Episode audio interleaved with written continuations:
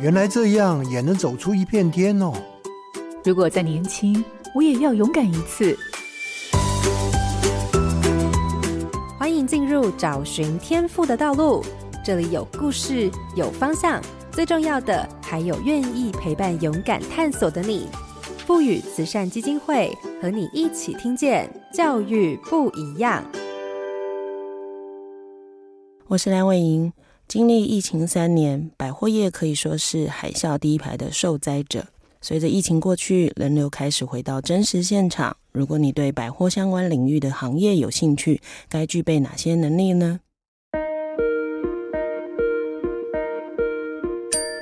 荧光焦点，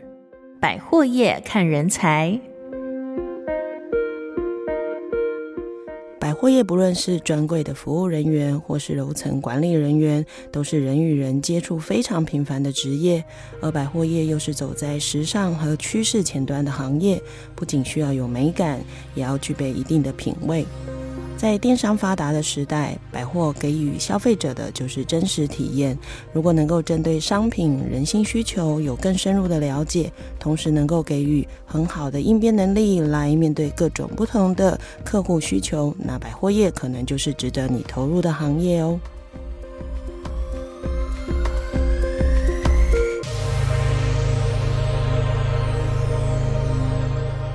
各位好家庭联播网的听众朋友，大家好，欢迎收听《教育不一样》节目。本节目每周六上午八点在好家庭联播网、台中古典音乐台 FM 九七点七、台北 Bravo FM 九一点三联合播出，还有 Podcast 上也可以听到哦。我是蓝伟莹，今天要进行的主题是人才不一样，邀请到的是汉神巨蛋的前广成副理林文秀，跟大家聊聊百货业与人才。文秀早安，哎，早安，大家早安。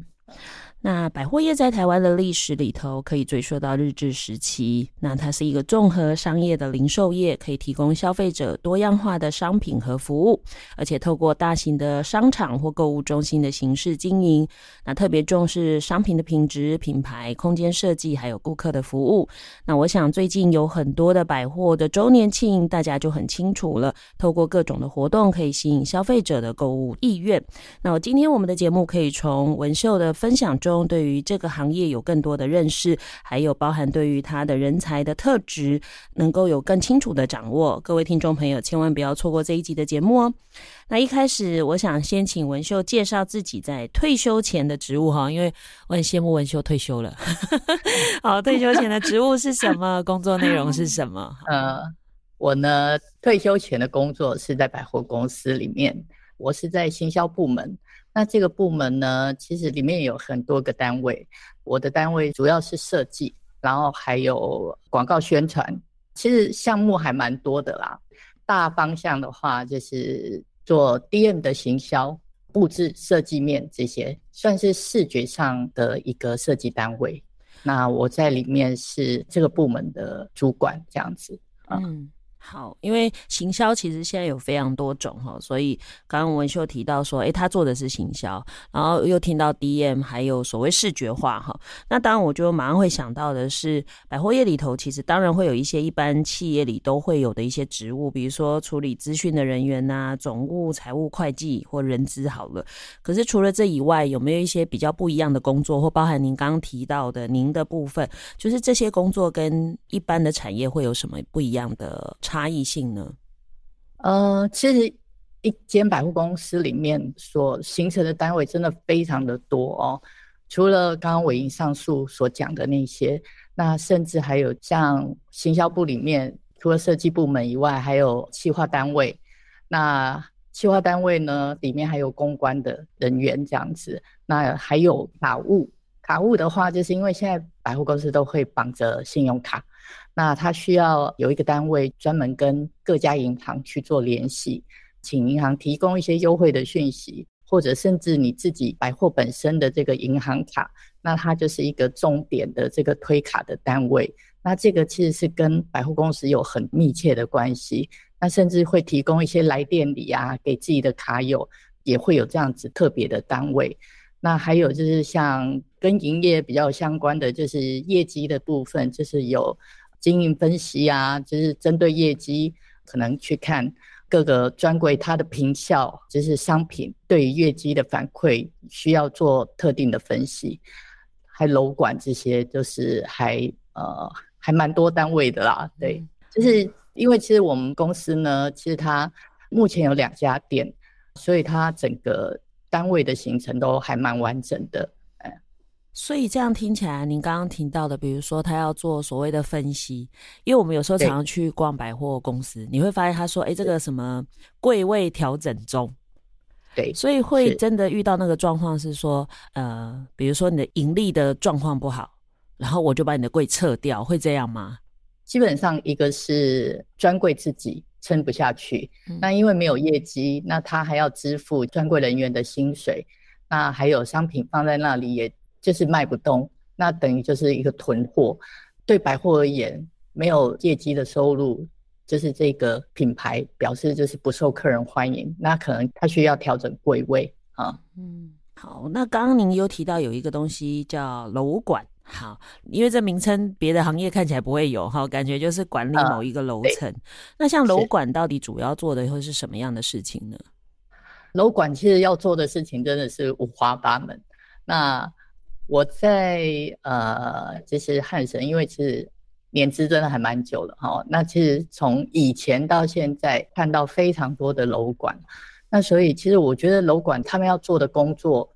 你要非常有耐心哈。因为就排班而言，你可能会是最早这个楼层你要去开门，让专柜小姐可以进去整理她的柜位。如果你排到晚班，那你就要等所有的客人走，然后专柜离开。那你才能够下班。那上班的时候呢，你可能要先巡楼面，看一下各个专柜它的一个状况，好，然后还有各个现场，好，比如说它的动线有没有受到影响，或者说，哎，有没有什么电灯故障啦，好，或者说现场客人有没有什么状况，手扶梯是不是停止啊？那这些，呃，有一些小小的状况，你都要及时去处理。那回到办公室以后呢，你可能要去联系厂商，跟他要说，哎，我下一期 DN 要刊登什么样的优惠商品？好，那我可能是呃周年庆，那就必须要去要一个非常有魅力的商品，才能够刊登到 DN 上面。除了这些以外呢，收到厂商寄的商品，你可能要去缴交到像我这个单位，就是呃广告宣传的这个单位，商品给我们要拿去发拍照啊，然后做稿，到时候。这些楼管呢，肩负着要去做校稿的动作。比如说，这个东西看上去 DM 以后，哎，这个价格，然后还有这个商品到底对不对，要再去跟厂商做联系啊。那除了这个以外，可能就是每天业绩的回报啊，就是也要去跟厂商联系，说，哎，你这个目前柜位的状况，还有专柜小姐的状况，这些都是每天可能你都是例行必须要做的工作，这样子。嗯。听起来十项全能，超级不容易。但是，但是我觉得这个工作其实对于就是不喜欢坐在办公室的朋友，可能是一个算是一个比较活泼的工作啊。就是说，我在办公室联系这些事情完了以后，我可以走去卖场看看现场的状况，看有什么新的商品。然后呃，跟专柜小姐大概聊天，了解一下销售的状况啊，或者说，哎，你关心她也是可以这样子。然后再看一下客人的一个就是现场的状况，所以他是不会说像一般的上班族，你就是只能坐在办公室在办公这样子，还蛮活泼的这样。嗯嗯，对啊，也就是他会有一些变动性的，有一些是规划型的，有一些是解决突然的问题的，然后大概也要喜欢跟人互动。对，没错，也有蛮多与人互动的部分。那您刚刚提到说，哎，像你的工作在百货里头，它是属于行销。那在百货业里头，或百货公司里面的行销，到底跟一般的行销在工作上的差异是什么？那大家都透过哪一些媒介在做行销呢？呃，我这个行销单位呢，其实因为我这个课别是叫做广宣陈列课，所以它其实涵盖了两个部分，一个是广告宣传。里面就是有广告媒体的采买啊，然后还有广告宣传的配置。那陈列设计的部分就是，呃，像可能海报的设计，还有卖场的陈列布置，或者说周年庆的时候，我们会有在广场做比较大型的策展。那就是算是比较完整的，不管是在广告宣传方面，还有设计方面，就是这两大类的工作一起做结合。这个是在百货里面。有一些百货，它是把它做拆开来，是比较细分去做不同部门的工作。我们公司是把它做合并起来这样子。嗯，所以刚刚大家听了这么多哈，就会知道哦，百货业呢有很多你看不见的人，因为大家去干百货公司都遇到专柜。但是其实我们 看不到的是整个百货公司的营运，其实背后需要有非常多的人努力跟规划，它才能做有效的运作哈。那当然这就连接到啊，我其实在疫情期间，因为我们家附近，我们家是一个比较新的一个市镇，好了这样讲，它附近有很多新的住宅区，然后它有一个卖场，其实也是百货公司，因为货品非常的多。那我一直记得就是疫情期间，那时候我每次去逛都很怕它关门。因为没人，uh-huh, 整个楼层大概加起来不到十个人，所以我就会真的去跟专柜小姐聊天，然后她就会跟我说：“我说怎么怎么都没有人怎么办？”她就说：“没有没有，她觉得平日来的客人才是对的，因为她都想清楚她要买什么，她一来就快很准的买完。”她说：“你知道假日的都是来遛小孩的。”其实都没什么在卖，好，就是真的会有这些不同时间点的差异吗？就是像你们自己在百货业里头，会有那种比如说平日啊、周间或特别时间，我们面对可能来的呃消费者的差异，我们会去做一些不同的规划跟一些经营上的策略。呃，会，其实是不一样的差异哈，是因为其实在平日来逛街的大部分都是主顾客，专柜人员呢，他可能会在。平日的时候，先前跟客人约好，让客人平日来。那因为平日客人没那么多，所以专柜人员就可以有时间，然后来服务你这个客人。然后他会介绍可能新品给你，或者让你先预购留货给你，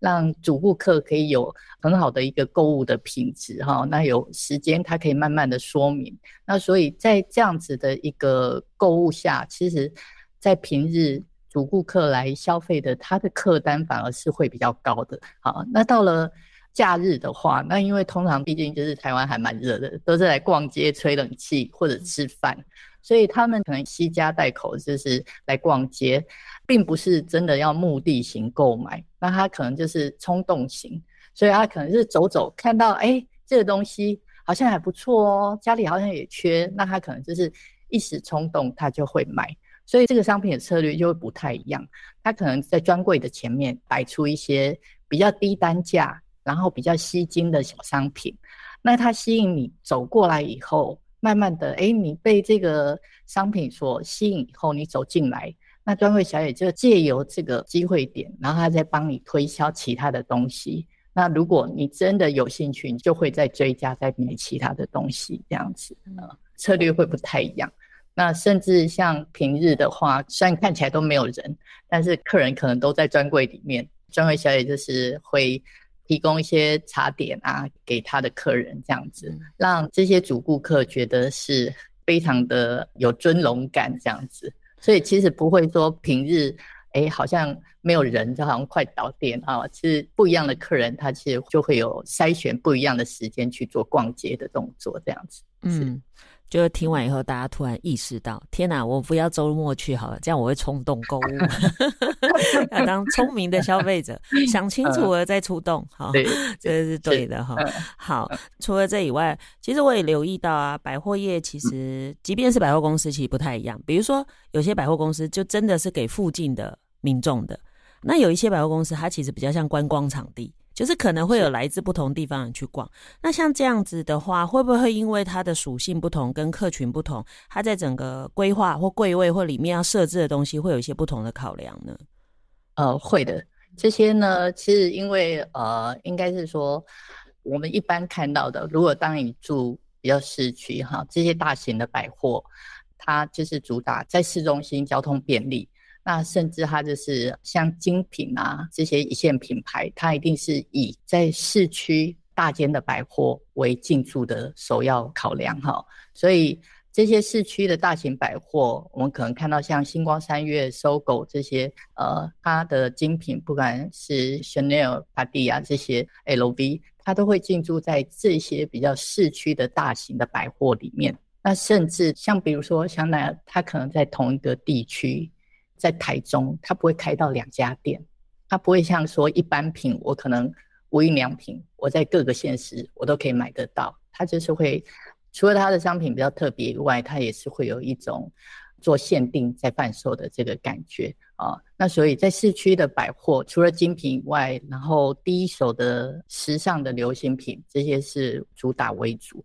那另外就是有区域型的百货。那区域型百货可能新北的宏汇广场或者环球啊，那他们可能就是主打基本流行的实用商品为主，所谓就是日常的经济圈，好，那就是方便就近采买。那你如果说像精品，它要进驻到这样子的卖场，其实基本上是非常的难哈。所以其实专柜也都会选百货公司啦，也不是只有百货公司会选专柜，所以就是看品牌的一个大小。那另外还有一个就是大型的，像 shopping mall 这一种，那它可能是开在比较郊区或者高铁站旁边。那我们就像呃三井奥莱啊，或者说像桃园在机场附近的那个华泰名城这些，那它可能比较远，但是它就是主打一日游。所以它的卖场里面可能会有一些溜冰场啊、电影院啊，会让你可以花比较多时间。哎，我在这边不需要再去其他的景点，好，那甚至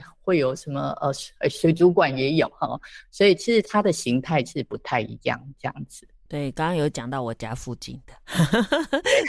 所以我就会有很深的感触哈。那那个真的是区域型的百货公司，它就是家庭生活用，哎，所以你买什么东西，你就会跑过去。它就真的很方便，这样子就是方便是。是，那当然，另外一个想到对百货业比较大的冲击，就是最近一直在那个什么一一一一啊，反正各种节庆在所谓呃网络购物的部分。那网络购物开始风行以后，电商当然越来越多。这个到底对于我们的百货业有没有冲击？那有可能被取代吗？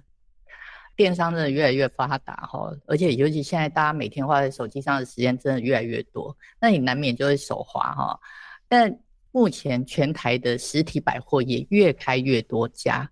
但是经营的形态我觉得跟以往就是早期真的有非常不一样的转变哈。那现在百货其实都把餐饮列入最重要的一个业种。就是现在家庭人口结构的改变，然后外食的比例也都一直增加。我记得以前哈，可能去百货公司，你就是很单纯，就是要去买东西，啊，要去买衣服、买化妆品。可是现在去百货公司，你可以不用做这些事情，我可能就是约着朋友要去吃饭、喝咖啡，我就是要去百货公司。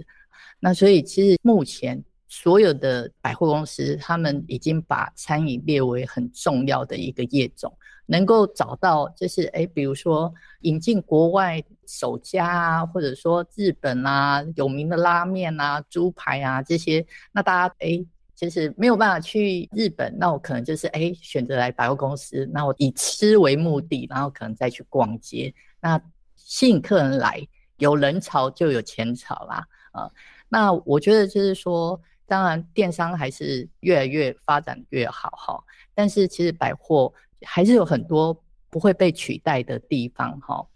呃，有些客人其实他还是喜欢有专柜人员帮他亲切的做介绍或者服务。那另外这个实体的店面呢，对于品牌来讲，它也是会提供一些首卖啊，或者说独家的商品啊，让你去排队才能够抢得到这样。不管是什么手机啊，或者说限量的球鞋、联名商品，那你就一定要到现场才能来买。那另外，其实百货它会办一些现场的这些活动，不管是手作，或者说像汉神呢，它每年都会办日本展。那这个展场呢，可能比如说新光三越、搜狗他们其实也会办日本展。那除了有一些日本的摊位，然后还有日本的师傅来做实演以外，那汉神比较特别，就是说邀请你一起去日本高知县参加 Yosakoi 的夜来祭，就是一起去跳祭典的舞蹈。嗯、那这个其实是比较特别，一般我们就是可能哦，我就是飞到日本去参观这个祭典，就在旁边当路人看。可他是邀请客人在台湾先排舞，你先练跳，跳了以后呢，你到日本，他可以跟着夜来祭的舞蹈的人员一起去游行，一起跳舞。所以变成说，客人会觉得这样子的体验很特别。那甚至在日本体验完了以后，回来台湾以后，就后来是衔接着这个日本展，在展出的期间呢，在假日的时候，他会办几场游行，那也把那个夜来祭的那个几名跳的这个舞蹈人员一起邀请来现场。那就是可以大家一起同欢，然后跳这个夜来祭的舞蹈，在百货公司里面游行，然后整个气氛都很热闹。那其实不管是跳的人，或者在台湾看到的人，在感受上会不一样，他会对这个百货公司有认同感。那这些行为呢，其实他不是在网络上会有这样的体验，因为其实网络上，我今天，比如说我在呃某一个平台。买的这个东西，我在另外一个平台看到价格比较便宜，我可能会因此就把前一个单退掉，转到新的比较便宜的这个平台。所以在网络上购物，他对这个品牌比较没有什么呃呃忠诚度，嗯、对平台缺乏忠诚度，对，又没有忠诚度。那但是百货公司的话，它就有这样的活动，会取得客人的认同感，算是说你要打造品牌的这个独特性。所以我觉得这个是，呃，汉神他其实在南部一直都维持一个 number one 的这个业绩，其实也是有它的道理。那甚至他在周年庆的时候，他会去打造一个大型的一个策展的布置，哈。那我记得我呃离职的前一年，我们就是因为刚好那时候也算疫情期间，就是还没有完全开放去国外旅游，所以呃我们那时候就在我们一楼的广场。整个广场把它布置成一个欧洲小镇，那因为大家都不能出国，所以我们就是把它做成十六间的彩色的欧洲的房子，就是每个商店它所挂的招牌也都长得不一样，里面可能有面包店啦，然后花店啦，然后咖啡厅等等，那就是客人也可以进去拍照，整个现场的氛围是就还蛮有欧洲感的哈，所以我每天就是。上班的时候就去巡这个卖场的时候，就会看到很多不管老老少少他们在现场，就是整个很开心，就是感觉就是来到一个非常有欧洲氛围的现场。那我想这些也都是电商没有办法提供的亲身的这个体验。嗯，所以其实这样听起来啊，我觉得呃，如果不从你的嘴巴里头这样子跟我们分享，其实我们不知道它背后有这么多应该怎么说。它不是只有商业考量，它其实更多的，也就像你说的，创造一种认同、情感的连接。然后它比较像是，哎、欸，这就是一个你会习惯回来的地方。所以有时候你不完全是为了购物，你其实就是来这里。其实就像我自己有时候在家里头哈，平常工作很累，我还是会去家里附近的百货公司走走，是因为我觉得我是去那里放松。但是其实我没有购物，我可能就真的只是去喝一个咖啡，我就在楼层里头走一走，看看最近有什么新的东西，我就觉得我很放松。好，所以我觉得那会换一种新的方式去想，百货公司到底跟我的生活有什么连接关系。好，这跟走公园其实感觉很像。不过刚刚那个分享里头，当然我也听了很多。诶，从这么多不同的方式来分析我们的百货公司，好像我将来要在购物的时候，我会比较选对地方，就不会花时间哈。我现在只要去信义区，都觉得我走完了，我不知道我要买什么。好，因为开始生活的范围 变了，跟生活的需求变了，要慢慢开始去做聪明的选择。哈，那我想这一段节目，我们对于百货业里头有哪一些的工作内容，跟怎么思考这个产业？那我比较好奇是，你当初怎么会进到这个职场？因为好像没有一个系或没有一个学习的学程在讲怎么进百货业嘛，哈。那你总会选择进到这个职场？那这跟你原来学的东西是一样的吗？呃，我呢，其实先前学的其实是服装科系。那我其实当初呢，高职毕业的时候呢，呃。那时候也想说，我要不要走服装科这一条？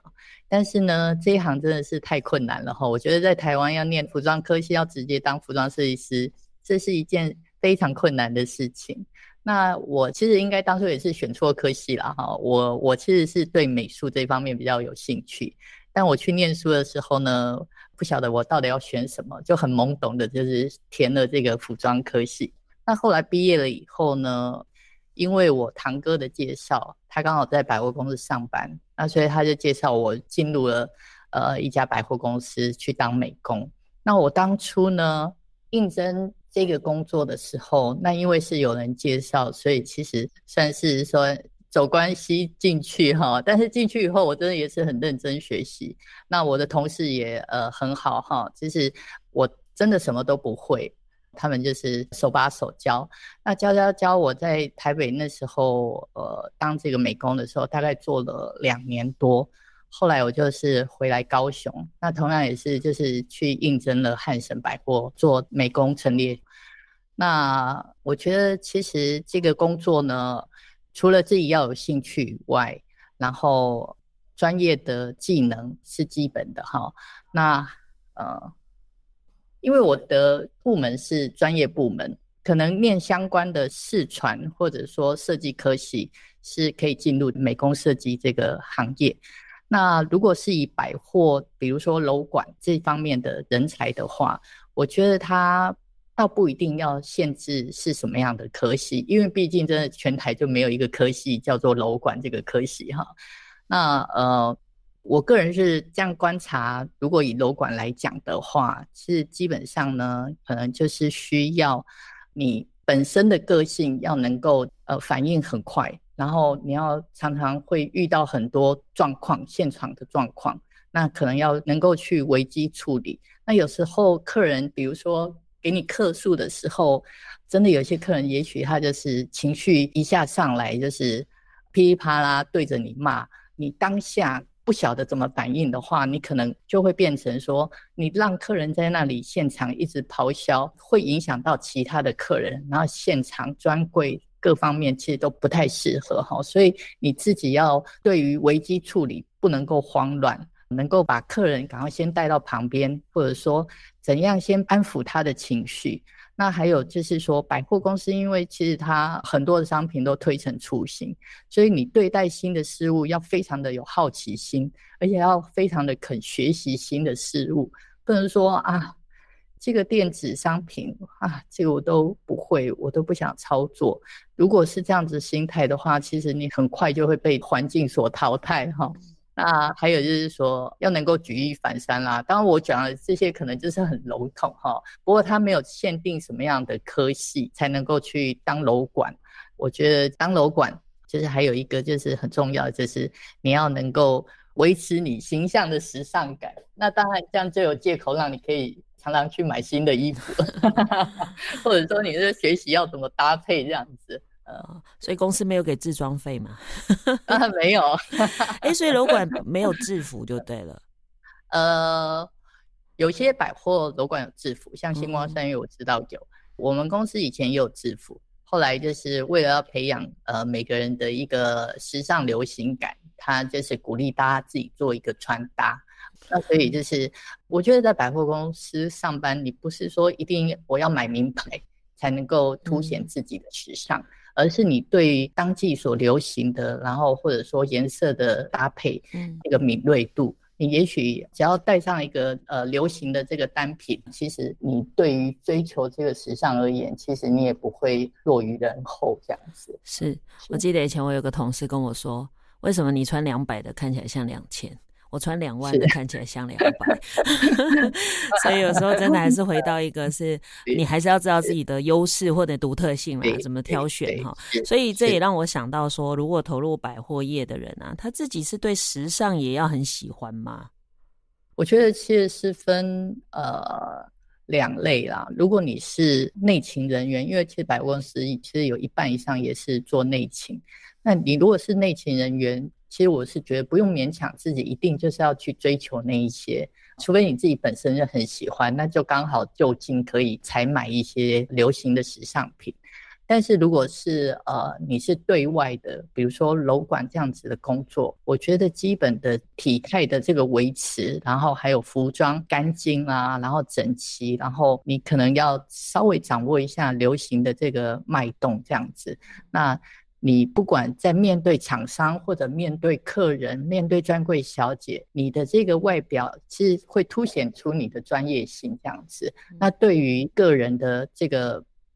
算是自己也算是呃一个品牌啊，把自己经营好这样子，哎，我觉得也是很重要。嗯，那像你自己在这个行业，其实应该时间是很长的。那其实台湾整个大环境或各个产业都因为时代的转变，应该变动也都不小。哈，虽然说看起来好像都是在做百货零售这些相关的事情，可是事实上，光我们跟顾客的互动方式啊，或者是产品的一些，比如说它的变化，那像这些。变化的过程，你如果自己真的回顾来看啊，这一段历程到底有什么转变？那这些历程的一转变，当然就会回到你就得自己学习新的东西。那这些学习你是怎么发生的？我真的觉得从以前到现在，这转变是非常非常大的哈。那我真的觉得，就是不管啦，你在可能做任何的工作，它一定有不一样的进步和变化。那我觉得，不管进到任何的这个领域去工作，你要怎么样去维持维持你自己的竞争力？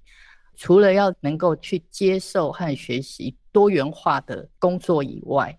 然后呃，现在百货可能除了像像我这样做设计的，就并不是只有闷头做设计而已。你可能慢慢的，你需要有工作上观念的改变。像比如说，现在你可能设计也需要去做一些媒体的经营，比如说脸书啊、IG。那你做这些经营呢，可能不是只有拍照而已，你可能要学习去拍影片。那简单的剪影片，甚至一些文案，你要带入说，呃，现在的流行的东西或者流行语什么之类的，你可能每天都要去网络上看一下，就是现在流行什么。啊，而不是就是哎，还用以前古早的方式再去做行销，那我觉得这样子就很快就会被淘汰啊。那在百货工作的话，呃，我觉得其实他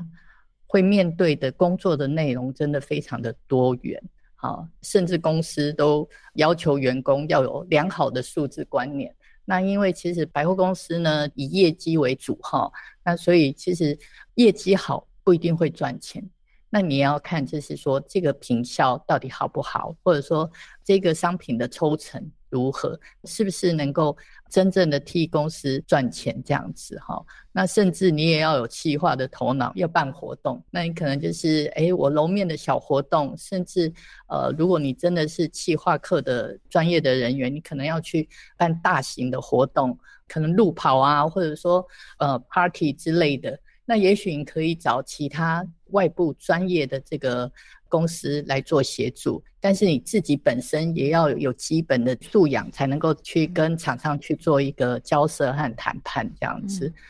所以我觉得，其实，在百货公司来讲，它的工作内容其实跟早期来比的话，其实真的增加了非常非常多元性的不一样。我听完以后，就在想说，下次如果我的协会有人来应征，他在百货公司待过，我应该要优先录取，因为听起来很厉害哈。真的，因为我刚刚听完就觉得，哦，如果除了内勤可能跟一般的工作比较像以外，你只要是在外面这些可能跟销售或客人互动有关的哈，你又要反应快啦，然后你要具备弹性，因为你知道那种很坚持不想改的哈，哦，那就很难哈。然后你要能够协调很多事情。那包含可能客人的不满意呀、啊，哈，这些各种部分，你还要能够喜欢掌握趋势，还要关心，然后你还要有一点商业跟经济的概念，对吧？你不要看人起来人很多，但没赚钱没用，哈。那当然，最后一个是你还要能够企划跟执行，哈。所以听起来其实确实不太容易，因为尤其我觉得很难有人是具备这些能力才进到职场的，应该蛮大的部分都是磨出来的。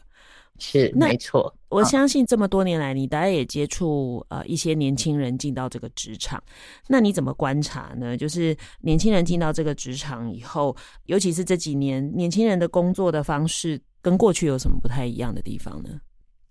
呃，我基本上呢，其实我自己的部门哈，我底下的这些工作的人员其实都蛮年轻的哈。那他们进来。这边工作呢，其实基本上对于百货公司，有些是了解，有些是完全不了解。但我我觉得，其实心态要保持年轻，然后就是要能够追求薪资这样子，然后对于美感要敏锐度。那如果是企划公关型的呢，除了上述的条件以外，你还需要可能比较活泼外向，那不怕苦，然后也不怕值班，因为像企划课的话，可能它跟楼管需要的人格特性有一点相近，但是呢，他又会需要可能主持一些节目，现场一些节目哈，比如说他可能办一个手作的这个现场，那他可能必须要主持开场，或者说他办一个小的走秀，他也需要去做一个主持人之类的哈。那所以他口条也要好哈。那从以前到现在，我观察的所有的人，这个底下的员工来讲，我觉得。早期的人哈，老实讲，就是可能那时候比较没有网络哈，所以其实大家就是在工作上，老实讲是真的比较任劳任怨啦。那现在呢，其实因为呃小孩也生得少哈，然后现在这个劳工的这个福利其实也比较好，所以其实现在的小孩呃，我觉得。他们有时候会比较只做自己有兴趣想做的事情，那对于可能他们不熟悉的事情，就会可能比较抗拒，或者甚至觉得这个不是我的工作范围，我就不想做这样子。那我个人是觉得，如果他不想做，我也不会太过勉强了哈。但是该工作的范围，我觉得我还是会请他去完成。我其实常常跟我底下的人讲说，今天你你呃，我派这个工作给你，可能别人没有做，但是我给你做，那我觉得是第一，我一定是观察，我觉得你适合做这样子的工作，然后呢，你把这个工作做好，好，那你成为这个工作的领域不可被取代的对象的话，其实让你自己有被公司可利用的价值。公司要升迁的时候，你就是会被当做首选的人选，啊。但是当你什么都不想做，我这个也不要，这个不是我工作范围，我不想做，好，我想只想要做我每天以往你给我的工作范围，我就是把它做完就好了。那这样子的人员呢，其实你可能就是在面对升迁的时候，那很抱歉，我真的没有办法选择你，好，你可能就是做好你原本的工作就好了，对。那所以可能就是，呃，会有些人可能做了好几年也是没有办法升迁。那有些人为什么可能进来个两三年，他可以被升迁起来？哈，我觉得就是，呃，如果你有呃有一些特质，那我自己会去观察，就是适合把你拉抬起来的，我就会去做这样子的动作。对，嗯、但也要本身能够接受啦。我觉得这是呃要能够听进去，哎，这个很重要。这真的是我在不同的领域都会听到相同的，就是真的还不少年轻人，呃，会比较以自己的感觉来决定我要付出多少，然后确实在工作里头会觉得，哎，我这不是我的部分啊，我为什么要帮忙？有点像是我好像把你找来讲好我们的工作范围，然后我就不能调薪的。可是事实上，这个时代变动的很快，有很多工作或很多做法是。重新跑出来的，我好像又不能约定好这样。我觉得这也跟我们在教养孩子或者是教育过程中怎么把一个孩子养大哈，到底他的概念是怎么形成的，这个很有关系。所以慢慢在职场里头，就真的会看到有一种孩子真的就是分得很清楚，不想碰的事就是不想碰。但是当然有另外一个极端，就是哇，他什么都很冲。可那种很冲的哈，就会给自己压力超级大。哦、所以真的，现在各行各业，我觉得好明显哦，就是很大的区分，就是这两块。那我想听众朋友里头很多可能是父母，也是学校的老师，真的要去想，我们怎么让孩子更多的愿意为团体付出，因为其实最终获益的还是自己。看起来我好像多做一点事，但其实最后我自己一定是学到最多的哈。那我想最后很想请文秀谈一下，虽然你现在已经退休离开了，但我还是想你应该同样对于百货业的发展，其实还是关心跟熟悉的。那你怎么去看这个领域未来可能的变化趋势呢？这个呃，百货界呢，其实它就是有很多呃流行的这个新品以外呢。其实也是每个民众哈，常常日常都很容易可以接触到的哈。那所以其实这个领域，我个人觉得它的发展呢，其实并不会因为电商而萎缩哈，那甚至它就是会蓬勃发展，可能会走向更广泛的一个这个业种哈。那我觉得大者恒大啦，就是除了可能区域型的百货以外，那其他这些连锁的，像星光三月，或者说像搜狗这样子，或者是呃三井这一种，它只会越开越多。那我其实也觉得，就是如果年轻人你对于毕业以后，你可能想要选择百货的工作，我觉得其实是也是一个很大的挑战哈。可能当你进去这个职场以后，呃，我觉得喜欢的人就会很喜欢。像我自己，其实也在这个百货界待了二十几年哈。那我觉得就是我每天都是接触到一个呃很活泼的、很活跃的一个工作的环境哈。然后除了很多的同事哈、专柜人员，或者说我看到每天有不同的客人这样子来来去去，然后还有很多的商品哈，你会觉得说，哎，其实这个生活其实是很丰富的哈。那呃，我我也要就是给很多年轻人一个建议，就是不要去害怕学习新的东西，其实。真的不用怕，那没有什么哈。有时候很多害怕都是自己吓自己哈。那觉得说有什么坎过不去的，就踹下去，把这个坎踹掉。踹不掉，我们就踹两次这样子哈。那我觉得就是你只要硬着头皮学，当你学会了以后，其实所有的都是自己的。那包括我自己也是哈。我真的从以前只是单纯的设计人员，然后也去学了呃，可能社群媒体的经营啦，然后还有影片。怎么拍摄影片哈？那所以其实，在我们公司，当主管这样下达命令去要求的时候，我第一个反应其实也是会很抗拒哈，因为我这些都在刚开始什么都没有接触过的时候，你要去做这样的事情，你真的很害怕自己学不会或者做不好。但是后来转念就是没办法，我这还是要学。我觉得就是不要马上完全就是都。我不要，我不要啊！那当你硬着头皮去学了以后，我觉得一路走来，就发现自己现在真的是学会了十八般武艺这样子。对，所以其实从刚刚文秀提的哈，就是包含百货业。不会不见，啊，可能还会比现在开的还要更多哈，因为人们的生活可能休闲的方式有更多种，它已经不单在百货里头购物而已，它可能是生活的一部分哈。那确实，我觉得像我自己女儿有一个高中同学，她大学毕业以后，她念语文相关科系哦，结果就进到星光三月，然后就是在做所谓的行销 DM 的这些，不断的在想我要做什么事情去吸引顾客哈。这真的对年轻人是一个蛮大的挑战，可是它就是一个很丰富很。有趣的工作，所以如果您身边有孩子，其实是这样的特质的，其实确实可以鼓励他，因为我觉得真的他们在生活中从来没想过，哎，对吼，我可以到这里工作，因为他们看到的都是卖东西的部分，哎，他没有看到背后有好多其实在这产业里头投入的人哈。今天真的很谢谢文秀带来这么丰富的分享，我想各位听众对于百货业的产业有一些完全不同的认识，那同样的，请您鼓励跟支持对这个产业有兴趣的孩子一起投入。谢谢文秀，谢谢谢谢大家，感谢您收听今天的节目，邀请您关注节目粉丝团动态并与我们互动。接下来，请您继续锁定好家庭联播网台北 Bravo FM 九一点三，台中古典音乐台 FM 九七点七，也邀请您上 Pocket 搜寻订阅教育不一样。感谢汉神巨蛋前广城副理林文秀今天的受访，我是梁伟莹，教育不一样，我们周六上午八点见。以微笑点亮教学现场，赋予慈善基金会与您一起支持教育，陪伴生命找到自我价值。